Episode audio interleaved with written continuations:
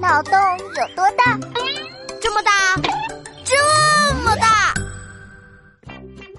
啊，闹闹，你今天怎么头发像个鸟窝一样乱糟糟的？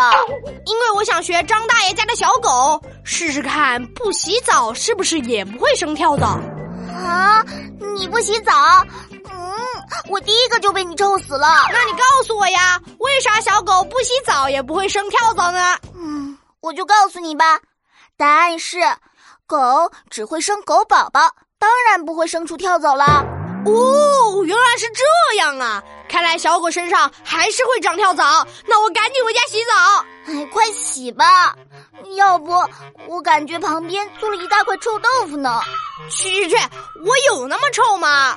哎，我跟你说，我爸出差买回来了一种鱼，无论放多长时间也不会臭。你猜是什么鱼？放很久也不会臭的鱼？嗯，哎，是小鱼干吗？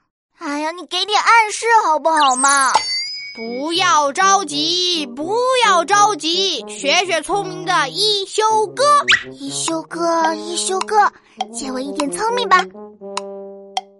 哎，我真的想到了，不会臭的鱼就是木鱼。